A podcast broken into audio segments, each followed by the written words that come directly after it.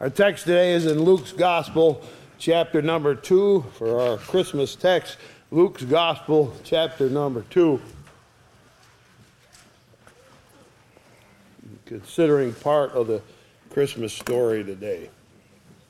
We all know that life can be humdrum, that everyday life can be repetitious and not often stimulating.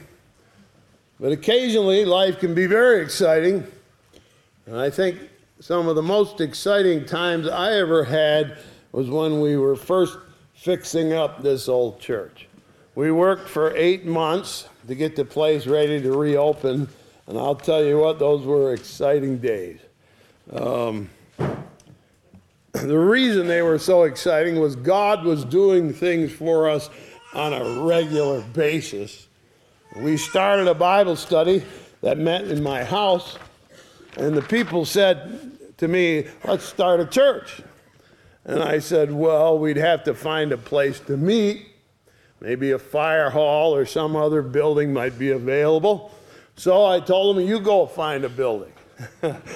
Uh, I personally had been in churches. One I remember met in the town hall in Oakfield. Another one was in the Lions Club in Albion. Well, one day a couple pulled in my driveway, Sandy and David Young, and said, We found a place. And I said I'd go look at it. Of course, we came here. It was pretty rough. It looked like a junkyard mostly. Uh, but we made a deal and began to fix it up. I remember the first work day. We were working outside and all inside, all through the place. An old friend of mine was driving by. He saw me and he stopped. And he said, What are you doing? I said, Well, we're going to fix it up and open it. He said, Well, your driveway's a mess. It's all mud. Uh, he said, I'll bring you some stone. So he got a dump truck that day and hauled stone. By the end of the day, we had a new driveway. No cost to us. And the building inspector came later and said, You'll have to rewire this place before you can open it. I said, Okay, we will, not knowing how that was going to happen. I went home that day, stopped to see my father. He was sitting on his porch talking with a friend of his. And I said, The inspector said we got to rewire the place. And my father's visitor said, I'm an electrician, I'll do it for you. And that was it, all done, no charge. And uh, so one day, I remember we were working, and a fella came and he said, uh, Show me what you guys are doing. I showed him around. He said, How much would you pay me to work here? I said, The same pay I get. He, he said, Nothing, right? I said, That's what I get paid, yeah. And he said, I'll be here next week. What I didn't know was that he was a foreman on a construction crew in Buffalo. And he'd say, We need a bulldozer next week. He brought one with him. He'd say, We need scaffolding next week. He brought scaffolding. And what a blessing he was to us as we worked here. Every week, people put money in an offering box on my kitchen table. And we used it to buy supplies that we needed so that on Saturday, whether painting or plumbing or stripping pews and shingles, whatever we could afford, that's what we bought. Well, one week we ran out of money. Had no money. I said to my wife, Well, I'm going to church to work. And she said, Well, we don't have anything to work with. There's no supplies. I said, I'm going anyway. And when I got here, there was a pile of drywall on the floor right there. I didn't know where it came from, but someone delivered it during the day. And when I got home, my wife said, What'd you do? I said, I hung drywall. She said, Where'd that come from? I said, God. Almost every day something happened money in the mail. People volunteered, plumbers and drywall finishers, tradespeople, lawyers. And I became so sure that we were doing God's will because He helped us every day. That was exciting. And God was on our side. Nothing could stop us. As the Bible says, if God be for us, who can be against us? It was a very exciting time in life. As we come to this season of the year, we find one of the most exciting experiences anybody ever had. And the Bible is careful to record the emotional response to that exciting experience. And so we'd like to look at the emotions of the first Christmas. Emotions are defined in the dictionary as strong feelings. That is, we have some experience and we respond to that first with our emotions. Maybe love, maybe anger, maybe fear, maybe hatred can be positive or negative, but we feel something inside, an emotion, and then we respond according to our emotions. That is how God made us. In the first Christmas, we have a group of people who had strong emotional responses. So well, let's look at those today and see what happened on that wonderful night when Christ was born. I'm looking now at Luke chapter number 2, begin reading at verse number 8. There was in the same country shepherds abiding in the field, keeping watch over their flocks by night. And lo, the angel of the Lord came upon them, and the glory of the Lord shone round about them, and they were sore afraid. And the angel said unto them, Fear not, for behold, I bring you good tidings of great joy, which shall be to all people. For unto you is born this day in the city of David a Savior, which is Christ the Lord. And this shall be a sign unto you. You shall find the babe wrapped in swaddling clothes, lying in a manger. And suddenly there was with the angel a multitude of the heavenly host, praising God and saying, Glory to God in the highest, and on earth peace, goodwill towards men. And it came to pass as the angels were gone away from them into heaven, the shepherds said one to another, Let us now go even unto Bethlehem and see this thing which is come to pass, which the Lord hath made known unto us. And they came with haste, and they found Mary and Joseph and the babe lying in a manger. When they had seen it, they made known abroad the saying which was told them concerning this child. And all they that heard it wondered at those things which were told them by the shepherd. But Mary kept all these things and pondered them in her heart. The shepherds returned, glorifying and praising God for all the things that they had heard and seen as it was told unto them. Outside the little town of Bethlehem were grassy hills that made wonderful pastures for raising sheep. And although the shepherds were ordinary men, their flocks had a special purpose. Jerusalem was seven miles away, and in the temple in Jerusalem was the center of Jewish worship. And daily they sacrificed lambs, sometimes hundreds of lambs. On holidays like Passover, thousands of lambs. The flocks in Bethlehem supplied the lambs for the sacrifices at the temple. But in the end, a sheep is a sheep. Uh, move them to another pasture, move them to water, help them with lambings. A shepherd's job is very repetitive, day after day, tending the sheep. Uh, our story happens in the night Another night, like all the hundreds of nights they had spent tending the sheep, routine, humdrum, trying to stay awake, and yes, boring. And then it all changed. Two things happen. In the middle of the night, suddenly it becomes light. It is not the moon, it is not the sun, and suddenly, all around the shepherds, it's like the middle of day. And you can look off in the distance and see that it's dark over across the valley. You can look down and see it's dark over Bethlehem. But right around the shepherds, like a spotlight, is this light and no darkness at all. It's bewildering. What's going on? Then look, there's someone coming down through the sky towards us. And this is their emotional response. Said they were sore afraid. Now, if your translation says they were very afraid, I don't think that's a good translation. They were terrified, scared to death.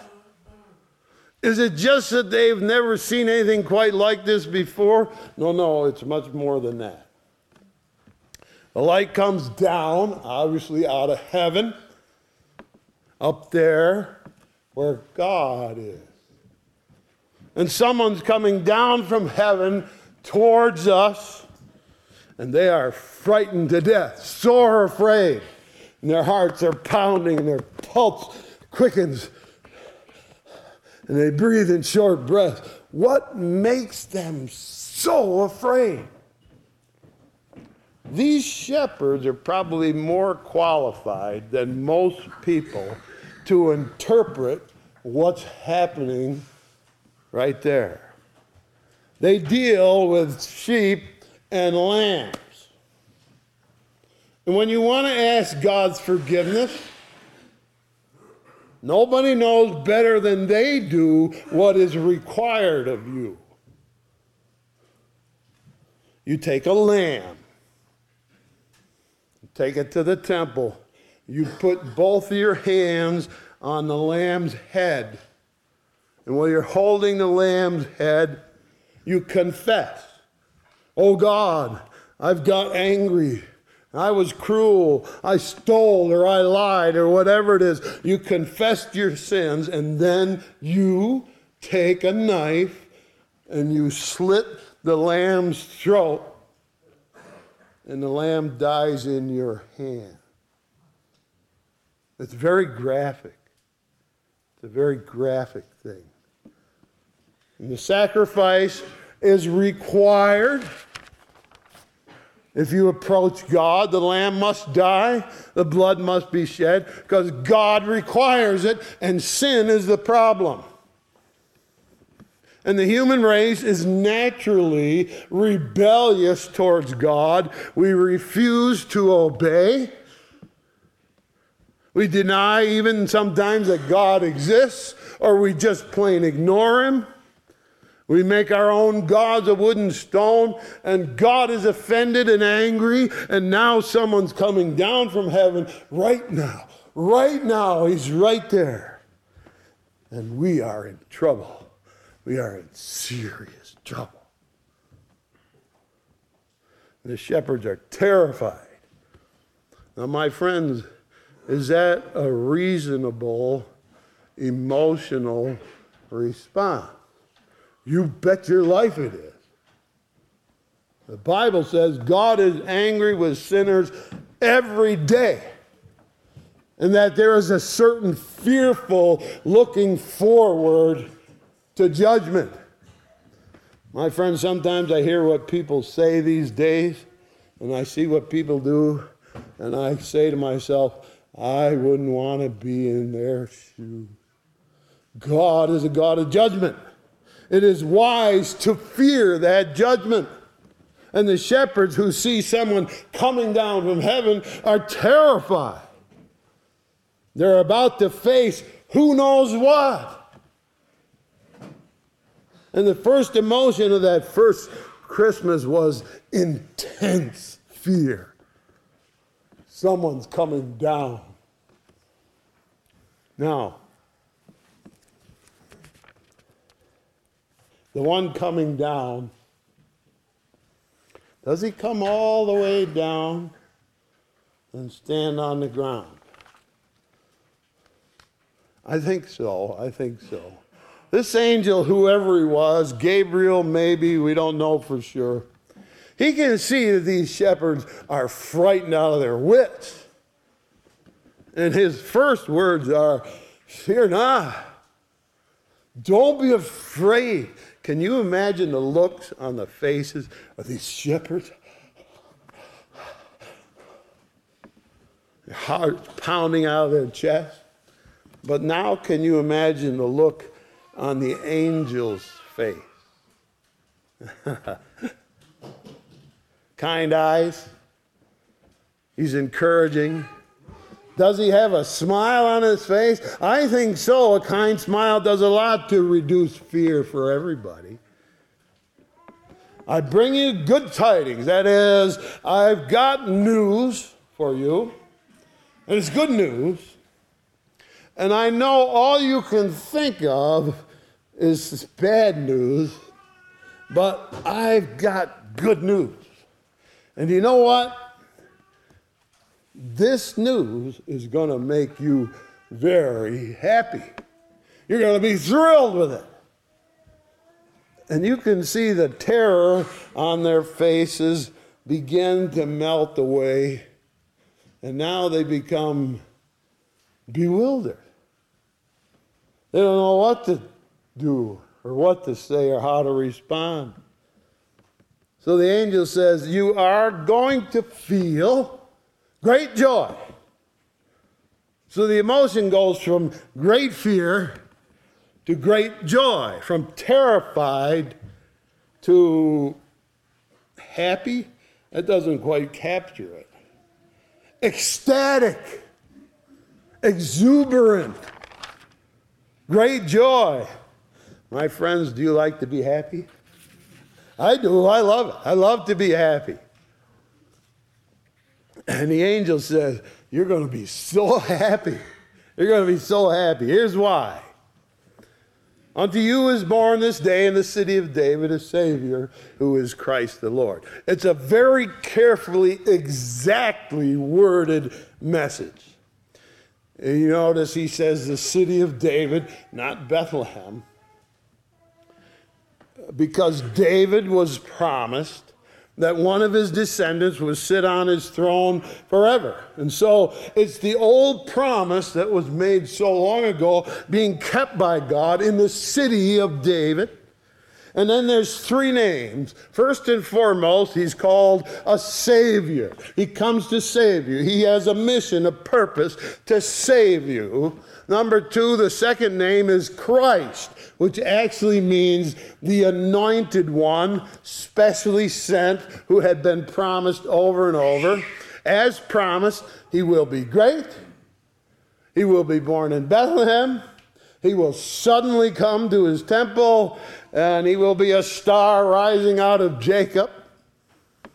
And yes, the shepherds are very familiar with those promises, and they call him Messiah.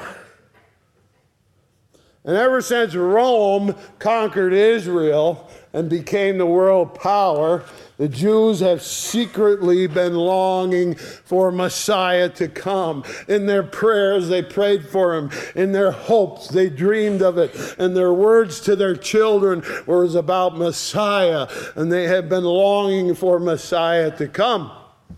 But then there's another word Savior. Oh, good. Messiah. We know that. We know who He is. He's finally coming. But the third word is the Lord. God. It's God. The most incomprehensible word of all three of them. God has come down to earth. Wow. No wonder it's good tidings of great joy. You mean to say God came down here to be our Savior? Yeah. As promised? yeah. That is good news, isn't it? We expected to be punished.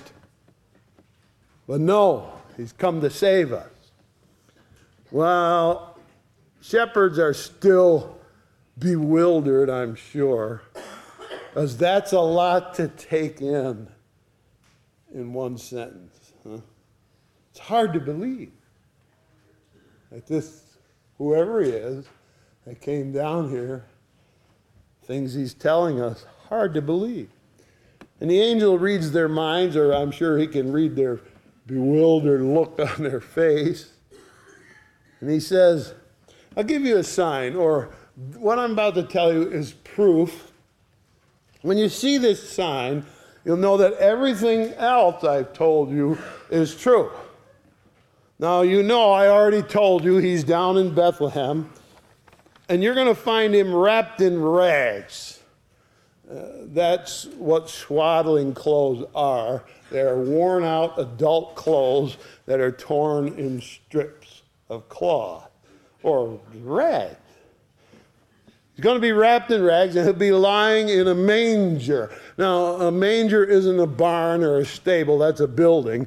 A manger is a box or a holder for animal food, probably a wooden holder with hay inside of it. For storing animal food. And of course, you'll find the manger in a barn. So when you see a baby and he's wrapped in rags and he's lying in a manger, then you will know everything I've told you is the truth. Now, do the shepherds feel the joy, the great joy yet? Oh, I don't think so. Fear has just subsided. And it'll take a moment for this joy to sink in and to grasp it all. And so, suddenly it says, I love that word. Suddenly. Suddenly we got a message on somebody's phone. Suddenly the skies open and there's thousands of angels, thousands of them, and they start singing. My friends, good music can really stir up your soul like nothing else. It can easily create emotional response in people. It doesn't say in the text that the angels sang, but any half wit knows you can't help but sing. All right? I'll tell you what, I'd love to sing in that choir. Glory to God in the highest, on earth peace, goodwill towards men. Heaven is shouting and singing that the earth is finally at peace with God. What a relief! It's goodwill to men. God's not angry. Quite the opposite. He wants the best for us. He is willing to forgive, first of all. Second of all, He wants to forgive. He loves to forgive. A new emotion comes then peace, no stress. He loves to forgive. Peace. At ease. At ease. Peace.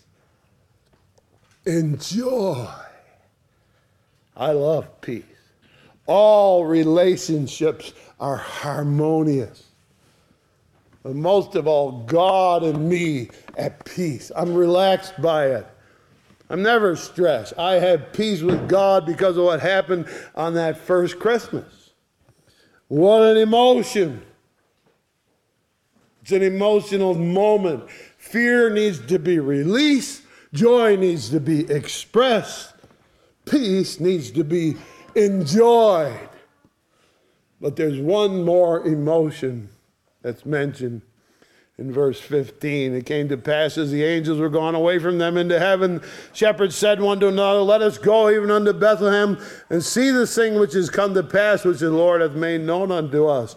And they came with haste, found Mary and Joseph and the babe lying in a manger. It says they came with haste. Now, is that an emotion? I think it is. It may be the byproduct of great joy but I think it's a feeling. Well, let's get going. Hurry up. I mean, hurry up. Why? Because I feel like this is really important. That's what I feel. This is a major thing. It's so important. Yeah, but you got flocks to keep. Well, I think there's enough angels that cover that. so let's go. Should we stroll along? No, we're going to hurry. We're going to run. Now, my friends, the angel never said to them, You need to go see this new baby. Angel didn't say that. They figured it out on their own. We got to go. We must see this baby that all of heaven is singing about. We felt the worship rising up in our hearts when they were singing those angel songs. We need to go now and find him, worship him, face to face. My friends, that is the main emotion you should have at Christmas. I need to go to Him. I need to worship Him. I need to bow at His feet and adore Him. I need to hear more about this wonderful baby. Christmas will be empty unless I find Him and bow down to Him and worship my Savior. I need to worship this Jesus. That's the emotion that should grab you at Christmas. When it comes to this wonderful time of year, I think of that beautiful old hymn. Say it again, please. Tell me the story of Jesus. And write on my heart every word. Tell me the story most precious, sweetest than ever was heard. Tell how the angels in chorus sang as they welcomed his birth. Glory to God in the highest, peace and good tidings to earth. Tell me the story of Jesus. Write on my heart every word. Tell me the story most precious, sweetest than ever was heard. May the hunger of your heart be satisfied by that sweet baby in a manger as you bow down and feel the emotion and worship him. May your Christmas be full of worship and honoring Jesus and bowing at his feet full of joy and feel the power of his coming and spend time with Jesus this Christmas. Feel the emotion of great joy, peace, and goodwill, and make haste. Come on, let's go and let's worship him. Shall we pray? Dear Heavenly Father, we thank you for the story of what happened and the feelings all wrapped up in it. We believe in you and love you, and nothing we want more for Christmas than to bow at your feet and say thank you and to come and adore you.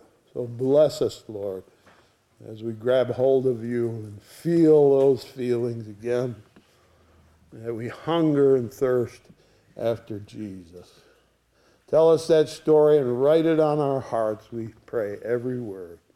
Bless us, we ask, in Jesus' name. Amen. Amen. Closing, I'd like to turn in your hymn books with me, if you will. Hymn number 386. Standing as we sing. Hymn number 386. Oh, come, all ye faithful. Page 386.